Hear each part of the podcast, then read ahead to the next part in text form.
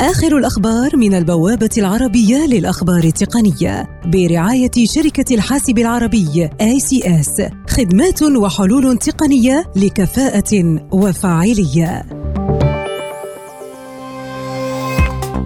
شبكة التواصل الاجتماعي إنستغرام تعلن عن تقديمها لخيار الإشارة للمنتجات للحسابات التجارية الرسمية في ثلاثة أسواق جديدة في منطقة الشرق الأوسط وشمال إفريقيا وهي المملكة العربية السعودية والإمارات ولبنان. خدمة التراسل الفوري تليجرام تطلق تحديثا جديدا للنسخة المتقدمة من تطبيقها المسمى تليجرام إكس. يأتي التحديث بالعشرات من المزايا التي قد تجد طريقها في النهاية إلى النسخة العامة من التطبيق. تسريب يكشف أن النسخة القياسية التي تدعم شبكات الجيل الرابع من هاتف سامسونج المرتقب جالكسي نوت 10 برو سوف تحتوي بطارية بسعه 4500 ملي أمبير.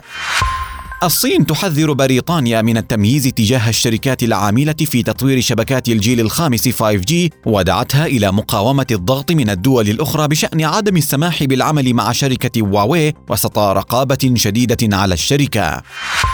أوبر تكشف من خلال ملف تنظيمي تقدمت به أنها تخطط لطرح أسهمها للاكتتاب العام بقيمة تقل عما كان يأمله العاملون في الشركة بنحو الثلث أي بين 80.5 مليار دولار و 91.5 مليار دولار تقرير لشركة نيلسون إسبورتس يكشف أن مجموعة واسعة من العلامات التجارية تحاول الوصول إلى موطئ قدم في سوق إعلانات ألعاب الرياضات الإلكترونية.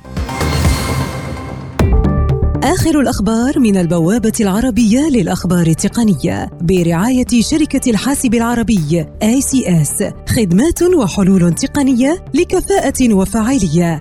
لمزيد من تفاصيل هذه الأخبار وأخبار عديدة يمكنكم زيارة موقع البوابة على شبكة الإنترنت aitnews.com